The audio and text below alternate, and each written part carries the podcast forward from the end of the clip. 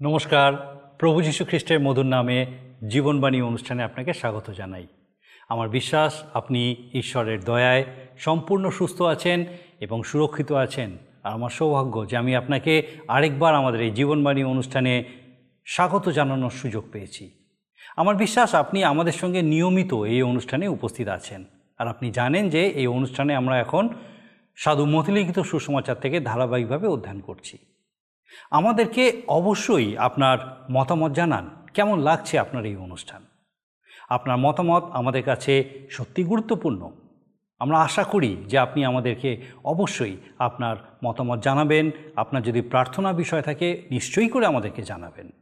আসুন, আজকে আমাদের অনুষ্ঠানের শুরুতেই একটা গানের মধ্যে দিয়ে আমরা ঈশ্বরের প্রশংসা করি।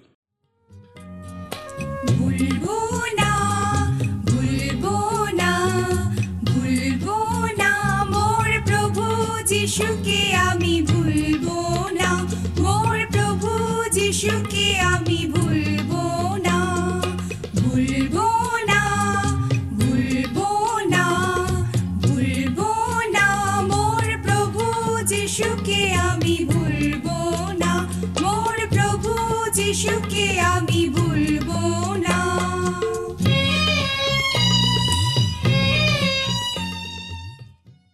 আমরা পবিত্র বাইবেলের নতুন নিয়মের প্রথম বই সাধু মথিলিখিত সুসমাচার থেকে ধারাবাহিকভাবে আলোচনা করছি। আমরা দেখেছি আত্মিক জীবনে বৃদ্ধি লাভ করার জন্য ব্যক্তিগত বিশ্বাসের অনুশীলন করা প্রয়োজন। জীবনে ঝড় আসবেই। কিন্তু তার মধ্যে ভীত হয়ে খ্রিস্ট থেকে দূরে সরে গেলে চলবে না। প্রভু যিশুর অনুসরণ করা প্রায়শই খুব আরামপ্রদ এবং সহজ হয় না। প্রায়শই এর জন্য মহান মূল্য এবং আত্মত্যাগ স্বীকার করতে হয়। হতে পারে এই মূল্য আমাদের জন্য পরিচিতি, হতে পারে তা বন্ধুত্ব, হতে পারে আমাদের ব্যক্তিগত সময়, প্রিয় অভ্যাস পরিত্যাগ করতে হতে পারে। খ্রিস্টের অনুসরণের মূল্য যেমন প্রকৃতই উঁচু, তেমনি খ্রিস্টের শিষ্যত্বের মানও ততোধিক মহান। আমি আপনি কি এই ত্যাগ স্বীকারের জন্য প্রস্তুত? আজকে আমরা এই পুস্তকের আট অধ্যায়ের শেষ অংশ থেকে দেখব। প্রভু যীশু গাদারিয়া প্রদেশে দুইজন ভূতগ্রস্তকে আরোগ্যতা দিলেন। তারা মন্দ আত্মায় পূর্ণ ছিল। তারপর সেই মন্দ আত্মা শুকরের পালের মধ্যে প্রবেশ করে। এর ফল কি হয়েছিল তা বেশ আকর্ষণীয়। এর পরের অধ্যায়ে আমরা দেখতে পাব প্রভু যিশুর আরও ছয়টি আশ্চর্য কাজের বিবরণ এবং গালিল প্রদেশে প্রভু যিশু সেবা কাজ। যিশু আবার ফিরে এলেন কফরনাউমে এখানে তিনি একজন পক্ষাঘাতীকে সুস্থ করেন এবং তার পাপ ক্ষমা হলো বলেন। এতে সদ্যুকীদের মধ্যে প্রশ্ন আসে এবং প্রভু যিশু তাদেরকে নিরুত্তর করেন। আমরা কারোর পাপ ক্ষমা করতে পারি না, কিন্তু প্রভু যিশু পারেন, কারণ তিনি ঈশ্বর। এই অংশেই আমরা দেখতে পাই সাধু মথিকে প্রভু যিশু আহ্বান করছেন শিষ্য হিসাবে। তারই অপর নাম লেবি, তিনি ছিলেন করগ্রাহী। আমরা ইতিমধ্যেই বলেছি, মথি পুরাতন নিয়ম থেকে বারবার উল্লেখ করেছেন। তেমন উল্লেখ এখানেও আমরা আরেকবার দেখতে পাই। আলোচনায় আমরা দেখব সেগুলো পরে পরে। পুরাতন বস্ত্র এবং কুপার বিষয়ে দৃষ্টান্তের কথা এখানে ব্যাখ্যা করা হয়েছে। এগুলির মাধ্যমে প্রভু যিশু তাদের শিক্ষা দিয়েছেন যাতে তারা তার শিক্ষা বুঝতে পারে। আরও একটি বিশেষ গুরুত্বপূর্ণ অলৌকিক কাজ আমরা এখানে দেখতে পাই, তা হলো একজন মৃত বালিকাকে প্রভু যিশু জীবিত করেছেন। তার মাধ্যমে এক বিশেষ শিক্ষা তিনি প্রকাশ করেছেন।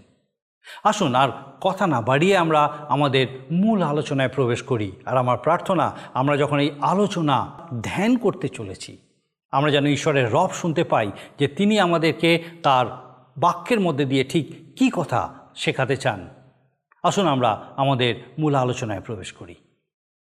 প্রিয় বন্ধু, জীবনবাণীর অনুষ্ঠানে আমি আপনাদের কাছে বাইবেলের নতুন নিয়মের প্রথম পুস্তক, প্রথম সুসমাচার, মথিলিখিত সুসমাচার থেকে আলোচনা করছি। আজকের আটের অধ্যায় আঠাশ পদ থেকে আলোচনা শুরু করব। আমরা দেখি যিশু অনেক আশ্চর্য কর্ম করেছেন, যে সকল এক এক করে লেখা যায়। তবে আমার মনে হয়, লিখতে লিখতে যে কথা সাধু জোহন লিখেছিলেন, এত গ্রন্থ হইয়া ওঠে যে জগতেও তাহা ধরে না।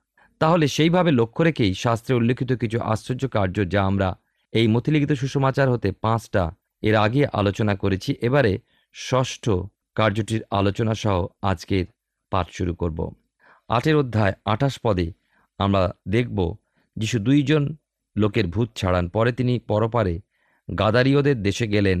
দুইজন ভূতগ্রস্ত লোক কবরস্থান হইতে বাইর হইয়া তাহার সম্মুখে উপস্থিত হইল। তাহারা এত বড় দুর্দান্ত ছিল যে ওই পথ দিয়া কেউই যাইতে পারিত না। আটের অধ্যায় আঠাশ পদে দেখি এখানে প্রভু যীশু পরপারে গাদারীয়দের দেশে উপস্থিত হয়েছেন। ইসরায়েলের সন্তান গাদ হতে এই বংশের উদ্ভব। ইসরায়েলের সন্তানদের মধ্যে যখন দেশ বিভাজন হয়, তখন গাদ সন্তানগণ জর্দনের অপর পারে বাস করতে শুরু করে। তাদের কি ঘটেছিল? তারা শুয়োরের ব্যবসা শুরু করেছিল। এই শুয়োর ব্যবসা জিউদের মধ্যে উচিত জীবনোপায় ছিল না। প্রিয় বন্ধু, একটা কথা খুবই ঠিক বলে জেনে রাখুন যে, একবার ঈশ্বরকে যদি অবমাননা করেন, তবে অবাধ্যতার অনুসরণ করা জীবনে কিছু কষ্টকর মনে হবে না। সেজন্য পূর্ব হতেই সর্বদা ঈশ্বরের ইচ্ছা জেনে ঈশ্বর মনোনীত পথে চলতে থাকুন। এই গাদারীয়দের দেশে প্রভু যীশু প্রবেশ করার পর দুইজন ভূতগ্রস্ত লোকের দেখা পেলেন। তারা শয়তানের শক্তিতে এতই শক্তিমান ছিল যে, তাদের কাছে ওই এলাকায় কেউ যাওয়া আসা করতে সাহস পেত না। উনত্রিশ পদে দেখি পবিত্রতম পিতা, পবিত্রতম পুত্র ও পবিত্রতম পবিত্র আত্মন ঈশ্বরের সামনে শয়তান দিয়াবল সর্বদাই বিচলিত, আতঙ্কিত হয়। সেই পবিত্র পরাৎপর সর্বশক্তিমান ঈশ্বরের সামনে সে সর্বদাই যাতনাগ্রস্ত হয় আর সেই জন্যই সে তার স্থায়িত্ব সম্পর্কে সন্দিহান। তিরিশ থেকে বত্রিশ পদে আমরা পাই যে পার্থিব বাস্তবতা বা এক শারীরিক বাসস্থান এই শয়তান বা ভূতগুলোর আকাঙ্ক্ষিত স্থল। এই বাস্তবে রূপায়িত হওয়াই হলো তাদের ধারণা। অতএব তারা এ বিষয়ে প্রভুর কাছে যাচনা করল এবং প্রভু অনুমোদন করলেন, যার ফলে ঈশ্বরের অনভিপ্রেত এই শুয়োরপাল শয়তান চালিত হয়ে জলে ডুবে মারা যায়। ঈশ্বরের আত্মার শক্তিতে সর্বদা আমাদের পবিত্র আত্মায় পূর্ণ হয়ে এই মন্দ জগতে জীবন ধারণ করা প্রয়োজন। ঈশ্বর অনভিপ্রেত কোনো বিষয় দ্বারা আমাদের প্রভাবিত থাকা উচিত নয়। শয়তান আমাদের সম্পর্কে ঈশ্বরের সামনে কোনো রকম ছিদ্র তুলে ধরুক, এ বিষয়ে আমাদের খুবই সতর্ক হয়ে খ্রিস্টীয় জীবনযাপন করতে হবে। আমরা শাস্ত্রলিখিত সেই সতর্কবাণীটি লক্ষ্য করি, উপদেশক তার দশের অধ্যায় আট এবং নয় পদে, যে খাত খনন করে সে তাহার মধ্যে পড়িবে, ও যে ব্যক্তি বেড়া ভাঙিয়া ফেলে, সর্পে তাহাকে কামড়াইবে। প্রিয় ভাই ও বোন, অতএব খাত খনন ও বেড়া ভেঙে ফেলা হতে আমরা দূরবর্তী হই। কেননা খাতের মধ্যে পড়া এবং সর্পদষ্ট হওয়া কোনোটি আমাদের কারও বাঞ্ছনীয় নয়। তেত্রিশ এবং চৌত্রিশ পদে ওই সমস্ত শুয়োর পালকেরা বিপদ বুঝে ওই সংবাদ সকলকে জ্ঞাত করায় সকলে প্রভু যীশুকে তাদের নগর হতে দূরবর্তী করতে চেয়েছিল। আজকের দিনেও এমন মানুষ আমরা দেখতে পাই যারা ওই গাদারীয়দের মতোই প্রভু যিশুর অপেক্ষা তাদের জীবনও পায়, ওই শুয়োর পালকে অধিক মূল্য প্রদান করে। ঈশ্বরের আগে আমরা যাকে স্থান দেব তা ঈশ্বর কখনোই রক্ষিত করবেন না। যে বিষয় তার অপ্রীতিকর, তার দ্বারা আমরা যেন কখনোই আমাদের আত্মিক জীবনের পথকে বিঘ্নিত না করি। যিশু সেই মন্দ আত্মাকে সেই শুকর পালের মধ্যে দিয়ে দিয়েছিলেন আর সেই শুকর পালগুলো সঙ্গে সঙ্গে সামনে যে জলাশয় ছিল সেইখানে গিয়ে ডুবে মরেছিল। আমরা এবার আসব মতিলিখিত সুষমাচারের নয়ের অধ্যায়। এই নতুন একটি অধ্যায় আমরা আরও প্রভু যীশু খ্রিস্ট সাধিত অলৌকিক কার্যগুলো দেখতে পাব। এবং আমরা আলোচনায় যাব। আমরা দেখি যে ফরিচিদের মধ্যে এবং গালিল প্রদেশে তার সেবা কার্য এইখানে এবং তার সপ্তম আশ্চর্য কার্যের বিষয়ে মথি লিখিত সুষমাচারে বর্ণনা যা করা হয়েছে তা আমরা দেখব। নয়ের অধ্যায় এক এবং দুই পদে দেখি যে গাদারীয়দের মধ্যে তিনি অবাঞ্ছিত রূপে পরিত্যক্ত হলেন এবং নিজ দেশ কফরনাহমে ফিরে এলেন। এখানে তার কাছে এক শয্যাশায়ী পক্ষাঘাতগ্রস্ত ব্যক্তিকে আনা হলো। মার্ক লিখিত সুষমাচারে এই বিষয় বিশদভাবে পাওয়া যায়। সেখানে পাই যে, ঘরে ভিড় প্রযুক্ত প্রবেশ করতে না পারায় চারজন ব্যক্তি এই পক্ষাঘাতগ্রস্ত ব্যক্তিকে তার খাটে শায়িত অবস্থায় ওই ঘরের ছাদ খুলে ফেলে সেই খোলা পথে প্রভু যিশুর কাছে নামিয়ে দিয়েছিল। আর আমাদের আরোগ্যকারী অলৌকিক ক্রিয়া সাধন কর্তা প্রভু যিশু ওই ব্যাধিগ্রস্ত ব্যক্তিকে সুস্থ করেছিলেন এবং তার পাপ সকল ক্ষমা করেছিলেন। একটা উল্লেখযোগ্য বিষয় সর্বদা মনে রাখা প্রয়োজন, সুস্থতা ও পাপ ক্ষমা দুটি বিশেষভাবে সম্বন্ধযুক্ত। আমরা যখন পাপ ক্ষমা লাভ করি, তখন সুস্থতা লাভ করি। যখন আমরা সুস্থতা লাভ করি অলৌকিকভাবে, তখন আমরা পাপের ক্ষমা লাভ করি। মতিলিখিত সুষমাচারের নয়ের অধ্যায় তিন থেকে পাঁচ পদে দেখি যে উপস্থিত অধ্যাপকদের ধারণা ছিল যে প্রভু যীশু ওই রোগীকে সুস্থ করতে ও তাকে পুনরায় চলতে ক্ষমতা প্রদান করতে পারবেন না। কিন্তু প্রভু অন্তর্যামী তিনি তাদের মনের সমস্ত মন্দ চিন্তাগুলো জানতেন আর সেই জন্য তিনি তাদেরকে প্রত্যক্ষভাবে জিজ্ঞাসা করলেন তোমরা কেন মনে মনে কুচিন্তা করছ? না, অধ্যাপকগণ এই প্রশ্নের উত্তর দিতে পারেনি। কিন্তু রোগ, সুস্থতা ও পাপ ক্ষমা সম্পর্কযুক্ত। রোগীটিকে লক্ষ্য করে প্রভু বলেছিলেন, সাহস করো, তোমার পাপ সকল ক্ষমা হইল। পাপ ক্ষমাপ্রাপ্তির বিশ্বাস মনে রোগীর সাহস ও শক্তি প্রদান করে। সে প্রভুতে বিশ্বাসপূর্বক সুস্থতা প্রাপ্ত হয়। ছয় থেকে আট পদে দেখি মতিরিক্ত সুষমাচারের নয়ের অধ্যায় পক্ষাঘাতগ্রস্ত ব্যক্তিটির সুস্থতা প্রাপ্তির ফলে এই কথা প্রমাণিত হয় যে তিনি তাকে চলতে শক্তি দিলেন। তিনি অবশ্যই তার পাপ ক্ষমা করেছেন, অর্থাৎ তার পাপ ক্ষমা করার অধিকার রয়েছে। অথচ অধ্যাপকগণ প্রভু যিশুর এই পাপ ক্ষমার অধিকারকে ঈশ্বর নিন্দাস্বরূপ ধারণা করেছিল। প্রভু পাপ ক্ষমা করতে সমর্থ। এই বিষয় ব্যাধিগ্রস্ত মানুষের মধ্যে বদ্ধমূল না হওয়া পর্যন্ত সে সুস্থতা প্রাপ্ত হয় না। মানুষ শুধুমাত্র বাক্যের প্রচার দ্বারা কোনো পক্ষাঘাতীকে সুস্থ করে তুলতে পারে না। প্রভু ক্ষমাকারী, অতএব তার গৌরব তাকে দিয়ে যদি রোগীর মধ্যে পাপবোধকে জাগিয়ে তোলা যায় এবং তার জন্য প্রভু যিশুর কাছে যথার্থ অনুতপ্ত হয়ে সে ক্ষমা ভিক্ষা করে, তবে আজও সেই অলৌকিক কার্য সাধিত হয়। নচেত কিন্তু সম্ভব হয় না। তার কারণ আপনার বা আমার কোনো মানুষেরই পাপ ক্ষম, করার কোনো ক্ষমতা নেই। ঈশ্বরের গৌরব ঈশ্বরকেই দিতে হয়। আসুন এবারে লক্ষ্য করি সুষমাচার প্রচারক এই মথিকে ঈশ্বর কীভাবে আহ্বান করেছিলেন, যা নয়ের অধ্যায় নয় পদে পাই। আর সেই স্থান হইতে যাইতে যাইতে যিশু দেখিলেন মথি নামক এক ব্যক্তি কর গ্রহণ স্থানে বসিয়া আছে, তিনি তাহাকে কহিলেন, আমার পশ্চাৎ আইস তাহাতে সে উঠিয়া তাহার পশ্চাৎ গমন করিল। সাধু মথি খুবই শিষ্টতা সহ এই পদে অল্প কথায় নিজের আহ্বানকে প্রকাশ করেছেন। সেখানে সাধু লুক তার সুষমাচার মথির আহ্বান সহ মথির আয়োজিত মহাভোজের বিষয়ে উল্লেখ করেছেন, যা মথি প্রভু যিশুর সম্মানার্থে দিয়েছিলেন।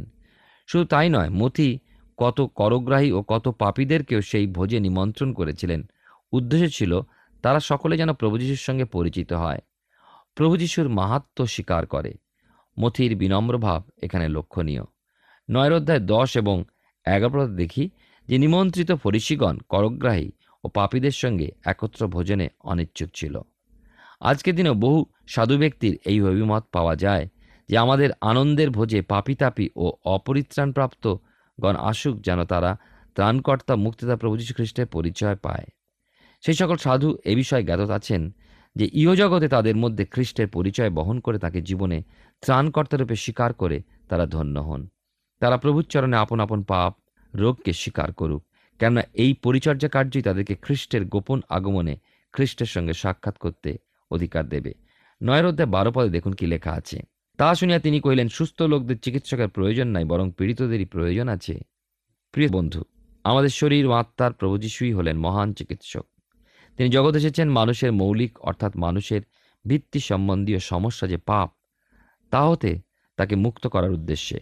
কেননা অসুস্থ ব্যক্তিরই চিকিৎসকের প্রয়োজন আছে। তেরো পদে দেখুন, লেখা আছে, কিন্তু তোমরা গিয়া শিক্ষা করো এই বচনের মর্ম কি আমি দয়াই চাই, বলিদান নয়, কেননা আমি ধার্মিক দিগকে নয়, কিন্তু পাপী দিগকে ডাকিতে আসিয়াছি। এখানে সাধু মথি পুনরায় ভবিষ্যৎ বক্তা হোসেও পুস্তকতে ছয়ের অধ্যায় ছয় পদ থেকে উল্লেখ করেছেন। আসুন পুরাতন নিয়মদের সেই অংশটা লক্ষ্য করি। সেখানেও লেখা আছে, কারণ আমি দয়াই চাই, বলিদান নয়, এবং হোম অপেক্ষা ঈশ্বর বিষয়ক জ্ঞান চাই। প্রভু যীশু বলছেন কারণ আমি ধার্মিক দিগকে নয়, কিন্তু পাপী দিগকে ডাকিতে আসিয়াছি। তিনি ফরিসিদেরকে এর মধ্যে অন্তর্ভুক্ত করেছেন কারণ তারা পাপী। বাস্তবিকই আমরা প্রত্যেকেই তারই অন্তর্ভুক্ত কারণ শাস্ত্রে রোমিওদের প্রতি প্রেরিত পৌলের পত্রে তিনের অধ্যায় তেইশ পদে পাই, সকলেই পাপ করিয়াছে এবং ঈশ্বরের গৌরববিহীন হইয়াছে। এখানে ফরিসিরা খ্রিস্টের নামে যে সমালোচনা করছিল, প্রভু তারই উত্তর প্রদানে আমাদের সকলকে সেই শিক্ষা প্রদান করেছেন। পাপরূপ রোগ হতে আরোগ্যের উদ্দেশ্যে। ধার্মিক গণিত হতে হবে এবং পবিত্র আত্মার চালনা, প্রেরণা। তার অভিষেকের দ্বারা আমাদের পরবর্তী জীবনকে যাপন করতে হবে। সেই সিদ্ধ পুরুষ খ্রিস্টের পরিমাপে বৃদ্ধি পেতে হবে। এই হলো খ্রিস্টীয় জীবনের লক্ষ্য। এই জন্য আমাদের প্রয়োজন পাপ ও রোগের চিকিৎসক প্রভু যীশু খ্রিস্টের রক্তে ধৌত হওয়া। এরপর আমাদের আলোচ্য বিষয় হলো পুরাতন বস্ত্র ও পুরাতন কুপা। নয়ের অধ্যায়, চোদ্দ পদে মতিলিখিত সুষমাচারে জোহন বাপ্তাইজকের শিষ্যরা প্রভু যীশু খ্রিস্টকে লক্ষ্য করেছিলেন। যেমন ধরুন, আন্দ্রি ও ফিলিপ ছিলেন, তারা এসে প্রভু যীশুর পশ্চাৎ অনুসরণ করেছিলেন। আর বাপ্তাইজক জোহনের অপর শিষ্যরা বলেছিলেন, ফরিসিরা ও আমরা অনেকবার উপবাস করি, কিন্তু আপনার শিষ্যরা উপবাস করে না। এর কারণ কি? অর্থাৎ তারা লক্ষ্য করেছিলেন, যেখানে কিছু তফাত রয়েছে তাদের জীবনধারা হতে। বাপ্তাইজক জোহন ছিলেন পুরাতন নিয়মের শেষ ভবিষ্যৎ বক্তা। তিনি পুরাতন নিয়ম হতে নতুন নিয়মের যুগে তার ঘোষণা তুলে ধরতে এলেন। তাই সাধু বাপ্তাইজক জোহন স্বীকার করেছিলেন যে তিনি কিয়ৎকালের জন্য শুধুমাত্র প্রভুর উদ্দেশ্যে রাজপথ প্রস্তুত করতে চেয়েছিলেন। আর সেই কথা অনুসারেই ঈশ্বরের পরিকল্পনা মতো প্রভু এলেন। কিন্তু তার আগমনের পূর্বে জোহন বাপ্তাইজক শিষ্যরূপে পুরাতন নিয়মের রীতিনীতি তাদের পালনীয় ছিল। তাদের সেই কথার উত্তরে প্রভু যীশু এক মহান নীতি ব্যক্ত করলেন এবং এও প্রকাশ করলেন যে যুগের পরিবর্তন এসেছে।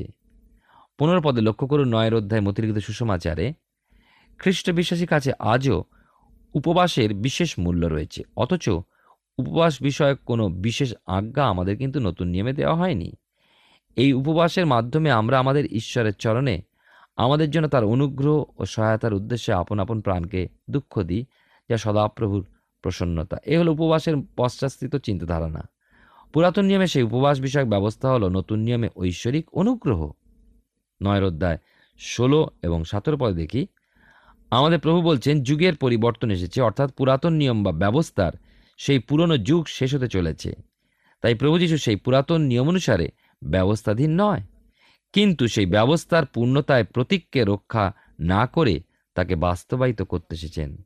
তিনি বাস্তবিকভাবে নতুন বস্ত্র যোগাতে এসেছিলেন যে নতুন বস্ত্র হলো ধার্মিকতার বস্ত্র, আর তা প্রভু তাদেরকেই শুধুমাত্র দেন, যারা তাতে বিশ্বাস করে। আর কুপা বলতে চামড়ায় তৈরি মদের কুপা দেখানো হয়েছে। সেই চামড়া বলতে কোনো পশুর চামড়ায় তৈরি কুপাকেই তারা ব্যবহার করত, প্রিয় ভাই ও বোন। লক্ষ্য করবেন, নতুন কুপায় নতুন দ্রাক্ষারস ঢালা হলে কুপা বেড়ে যায় বা আয়তনে বৃদ্ধি পায়। কিন্তু যদি পুরনো কুপাতে নতুন দ্রাক্ষারস ঢালা হয়, তখন কুপাটি ফেটে যায়। তার কারণ ইতিমধ্যেই পুরাতন কুপাটি ব্যবহার বশত সীমিত এক আয়তনে বৃদ্ধিপ্রাপ্ত হয়ে গিয়েছে। এরপরে আর নতুন দ্রাক্ষারস ঢালার ফলে আরও বৃদ্ধিপ্রাপ্ত হতে গিয়ে তা ফেটে যাওয়াই স্বাভাবিক। আর ফলে ওই পুরাতন চামড়ার কুপাটি ফেটে যাওয়ায় তার মধ্যবর্তী নতুন দ্রাক্ষারসও পড়ে নষ্ট হয়ে যায়। আমাদের প্রভু যীশু কি বলছেন, তা লক্ষ্য করুন। তিনি বলতে চেয়েছেন, আমি পুরনো কাপড়ে নতুন কাপড়ের তালি সেলাই করার উদ্দেশ্যে আসিনি। আমি কোরা বা নতুন বস্ত্রই প্রদান করতে এসেছি, যা একেবারেই সম্পূর্ণ নতুন। এ তো মূলগতভাবেই সত্য। প্রেরিত জোহন লিখেছেন তার সুষমাচারে একের অধ্যায় সতেরো পদে, কারণ ব্যবস্থা মসি দ্বারা দত্ত হইয়াছিল, অনুগ্রহ সত্য যীশুখ্রিস্ট দ্বারা উপস্থিত হইয়াছে। এখন আমরা যে ধ্যানের বিষয়ে চলেছি তা হল সুষমাচারটিতে উল্লিখিত প্রভুর অষ্টম ও নবম অলৌকিক কার্যের বিষয়। নয়ের অধ্যায়, আঠেরো পদে। এখানে দেখি তিনি তাহাদেরকে এই সকল কথা বলিতেছেন, আর দেখো একজন অধ্যক্ষ আসে তাকে প্রণাম করে কইলেন আমার কন্যাটি এতক্ষণ মরিয়া গিয়াছে, কিন্তু আপনি আসিয়া তাহার উপরে হস্তাপন করুন, তাহাতে সে বাঁচিবে। এই উল্লেখিত দুটো আশ্চর্য কার্য পরস্পর একটা সম্বন্ধযুক্ত বলে আপনি দেখতে পাবেন। দুটোই অলৌকিকভাবে আরোগ্য সাধন কার্য এবং দুটি ভয়ানক রকমের এই প্রসঙ্গে লুকলিখিত সুষমাচারে আটের অধ্যায় একচল্লিশ, বিয়াল্লিশ পদে বিশেষভাবে লক্ষণীয়। লেখাচা দেখো, জাইর নামে এক ব্যক্তি আসিলেন, তিনি সমাজগৃহের একজন অধ্যক্ষ। তিনি যিশুর চরণে পড়িয়া তাহার গৃহে আসিতে তাহাকে বিনতি করিতে লাগিলেন, কারণ তাহার একটি মাত্র কন্যা ছিল, বয়স কম বেশ বারো বৎসর, আর সে মৃতপ্রায় হইয়াছিল। যিশু যখন যাইতেছিলেন, লোকেরা তাহার উপরে চাপাচাপি করিয়া পড়িতে লাগিল। এই সম্পর্কে ওই সুষমাচারের মাধ্যমে আমরা আরও জানতে পারি যে প্রভু যিশু যখন যাচ্ছিলেন পথিমধ্যে আরও এক রোগী স্ত্রীলোক তাঁর দ্বারা সুস্থতা প্রাপ্ত হয় এবং সেই রোগিনীর মধ্যে সঙ্গে কথা বলাকালীন ওই সমাজধ্যক্ষের বা জাইরের বাড়ি হতে একজন এসে সংবাদ দিয়েছিলেন যে জাইরের কন্যা মারা গেছে। প্রভুর আর যাওয়ার প্রয়োজন নেই। নয়ের অধ্যায় উনিশ পদে দেখুন, প্রভু যিশু তাঁর শিষ্যরা এবং প্রচুর লোকে ভিড় এগিয়ে চলেছিল। এখন লক্ষ্য করুন কুড়ি পদে। ছোট্ট বালিকাটা বারো বৎসর বয়স্কা এবং সেই রোগিণী স্ত্রীলোকটিও বারো বৎসরের প্রদর রোগগ্রস্তা একদিকে বারো বৎসরের আলোয় ভরা দিনগুলোর অবসান হতে চলেছে এবং অপরদিকে বারো বৎসরের অন্ধকারময় দিনগুলোর অবসান হতে চলেছে। এমন এক অবস্থায় আমরা এই পরিস্থিতিতে দেখতে পাই। তাই নয় কি? একজন বারো বৎসরের বালিকা আর একজন বারো বৎসর ধরে রোগে ভুগেছেন। কিন্তু বারো বৎসরের এই প্রদর রোগগ্রস্তা নারীকে প্রভু যীশু স্পর্শ করেননি? কিন্তু অন্যান্য রোগের আরোগ্য প্রদানের উদ্দেশ্যে প্রভু যেমন স্পর্শ করেছেন এখানে তেমন রোগিণীকে স্পর্শ না করলেও রোগিণী তাকে স্পর্শ করেছিল। শুধুমাত্র সেই রোগিণীর বিশ্বাসই এখানে রোগিণীকে সুস্থতা প্রাপ্ত হতে সহায়তা করল। কেননা ওই বিশ্বাস প্রভুর মধ্য হতে প্রভুর শক্তিকে নির্গত করেছিল। এবারে আসব মতিলিখিত সুষমাচারের নয়ের অধ্যায় একুশ থেকে চব্বিশ পদে। এখানে বিশেষ করে বলা হয়েছে, কারণ সে মনে মনে বলিতেছিল, উহার বস্ত্র মাত্র স্পর্শ করিতে পারিলে আমি সুস্থ হইব। তখন যিশু মুখ ফিরে তাহাকে দেখিয়া কহিলেন বৎসে সাহস করো, তোমার বিশ্বাস তোমাকে সুস্থ করিল। সেই দণ্ডবধী স্ত্রীলোকটি সুস্থ হইল। পরে যিশু সেই অধ্যক্ষের বাটিতে আসে যখন দেখিলেন, বংশীবাদকগণ রহিয়াছে লোকেরা কোলাহল করিতেছে, তখন বলিলেন, সরিয়ে যাও, কন্যাটি তো মরে নাই, ঘুমাইয়া রইয়াছে এই আশ্চর্য কার্যটি সম্পর্কে ডক্টর লুক, যিনি ডাক্তার ছিলেন, বেশ বিশদভাবে বর্ণনা দিয়েছেন। তিনি একথাই প্রকাশ করেছেন যে, ওই স্ত্রীলোকটি প্রভুর বস্ত্রের থোপ স্পর্শ করার মাধ্যমে প্রভু যিশুকে স্পর্শ করেছিল, প্রভুর অন্তর। আর সেই স্ত্রীলোক সুস্থ হলেন। এই রোগিণীর সুস্থতার পরে প্রভু তাকে সেই বিষয় জ্ঞাত করলেন, বৎসে সাহস করো, তোমার বিশ্বাস তোমাকে সুস্থ করিল। এরপর তিনি জাইরের ঘরের দিকে গেলেন। তেইশ থেকে ছাব্বিশ পদে পায় যে পথের মধ্যে কন্যাটির মৃত্যু সংবাদ পেলেও প্রভু তাঁর গৃহে গিয়েছিলেন। তিনি বলেছিলেন যে, বালিকাটি শুধুমাত্র ঘুমিয়ে পড়েছে। লোকে তাকে উপহাস করেছিল, কেউ বিশ্বাস করতে পারেনি যে প্রভু তাকে মৃত্যু হতে বাঁচাতে সমর্থ।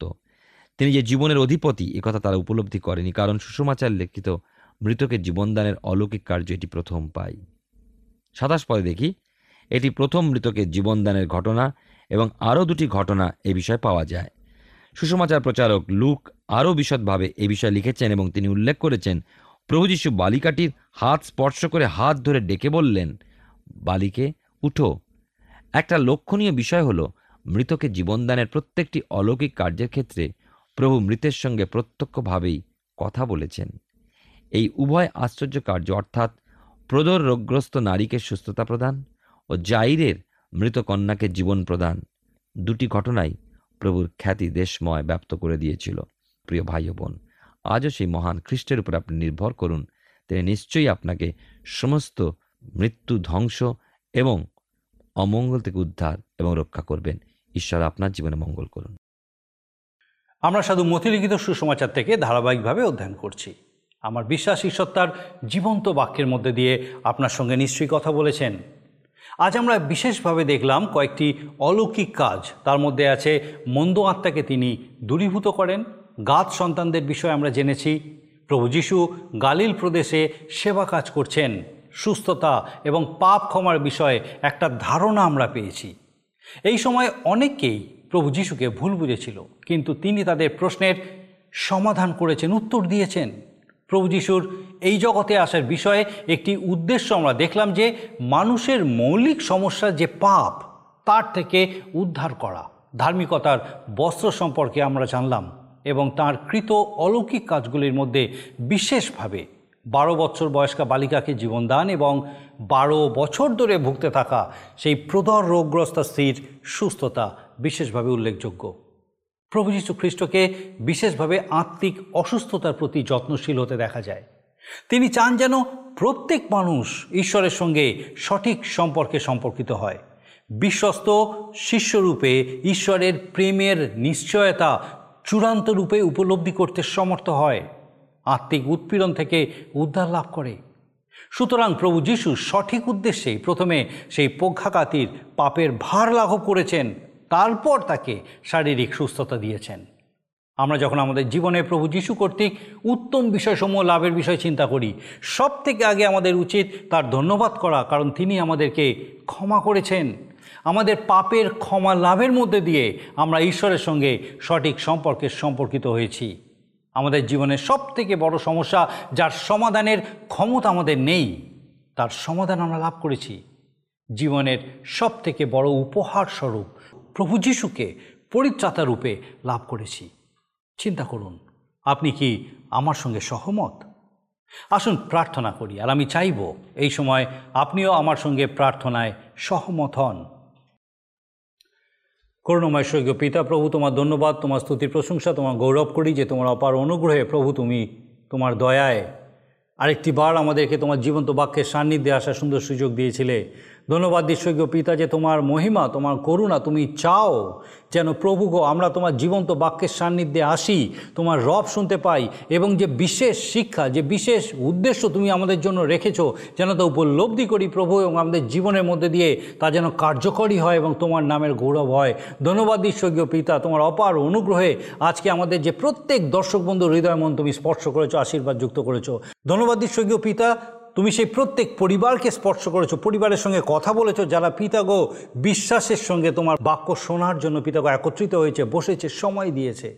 ধন্যবাদ ঈশ্বর্গীয় পিতা, তোমার পবিত্র আত্মার সুরক্ষায় তাদের প্রত্যেককে তুমি সুরক্ষিত করেছ, আশীর্বাদ যুক্ত করেছ। ধন্যবাদ ঈশ্বর্গীয় পিতা, তোমার সেই ক্রুশীয় রক্তের বেড়া জাল দিয়ে তুমি প্রত্যেককে ঘিরে রেখেছো এবং প্রভুগ তোমার পবিত্র অনুগ্রহে তুমি তাদের সহায় সহবর্তী থেকেছো।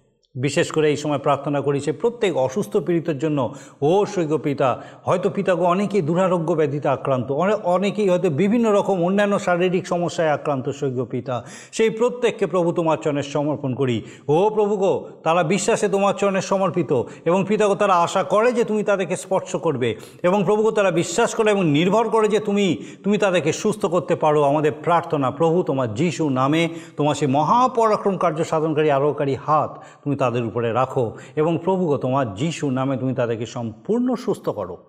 এবং তোমার পবিত্র আত্মার সুপরিচালনায় স্থির করো, আশীর্বাদ যুক্ত করো, যেন তাদের জীবন পিতাগো তাদের সেই শারীরিক সুস্থতা, তাদের শরীর প্রভুগো যেন তোমার গৌরবার্থে ব্যবহৃত হয় সৈক্য পিতা, জীবিত সাক্ষ্যরূপে তারা যেন জীবনযাপন করতে পারে তোমার পবিত্র মহিমায়, তুমি তাদেরকে পূর্ণ করো। সেই প্রত্যেক পরিবারকে তোমার যিশু নামে আশীর্বাদ যুক্ত করো, সুরক্ষিত রাখো সৈক্য পিতা। ও প্রভুগো প্রার্থনা করি, সে প্রত্যেক সন্তান সন্ততির জন্য আশীর্বাদ যুক্ত করো, সুন্দরভাবে পড়াশোনা করতে তাদেরকে সাহায্য করো।